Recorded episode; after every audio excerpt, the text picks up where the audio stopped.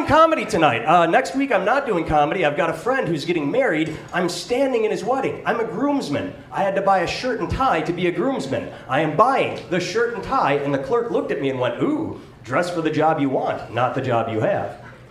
Which was odd because she was dressed for the body she wanted, not the one she had.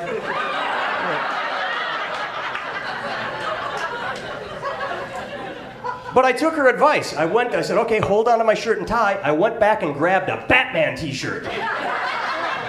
Dress for the job. Then I realized I don't want to be a superhero. I just want someone to shoot my parents. Got dark there for a second, didn't it?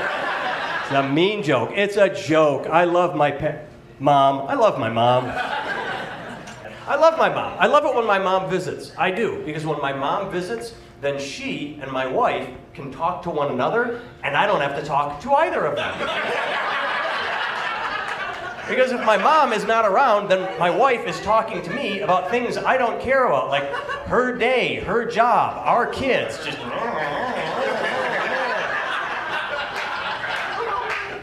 Like ice picks in my earballs. So my, my, my mom visits, and they're just clucking away at one another. what I hear when they talk is like an adult in Charlie Brown.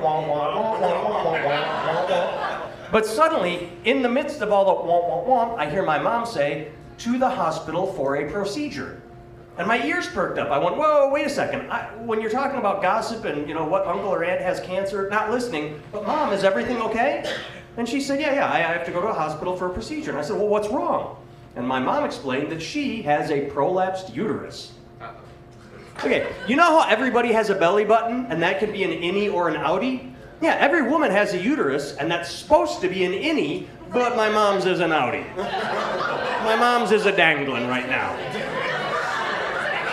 Needs to get that little uh, tucked back in there like a, a, sheet and then, you know, maybe a cork. You know, um, so I immediately had two thoughts. My first thought was, I don't want to hear about your prolapsed uterus. That's gross. Uh, could you talk about that when I'm not around? And I don't mean can you talk about it when I'm in another room. I mean, can you wait until I'm dead to talk about your prolapsed uterus? But the other, I, I felt guilty. That was my other thing. Number two is I felt guilty. I'm probably partially to blame for that. I was a big baby. I, I blew out of my mom like a tire on the last lap of the Indy 500. Mm-hmm. I did some damage. She used to have a vagina and an anus. When I was done, she had a vajanus.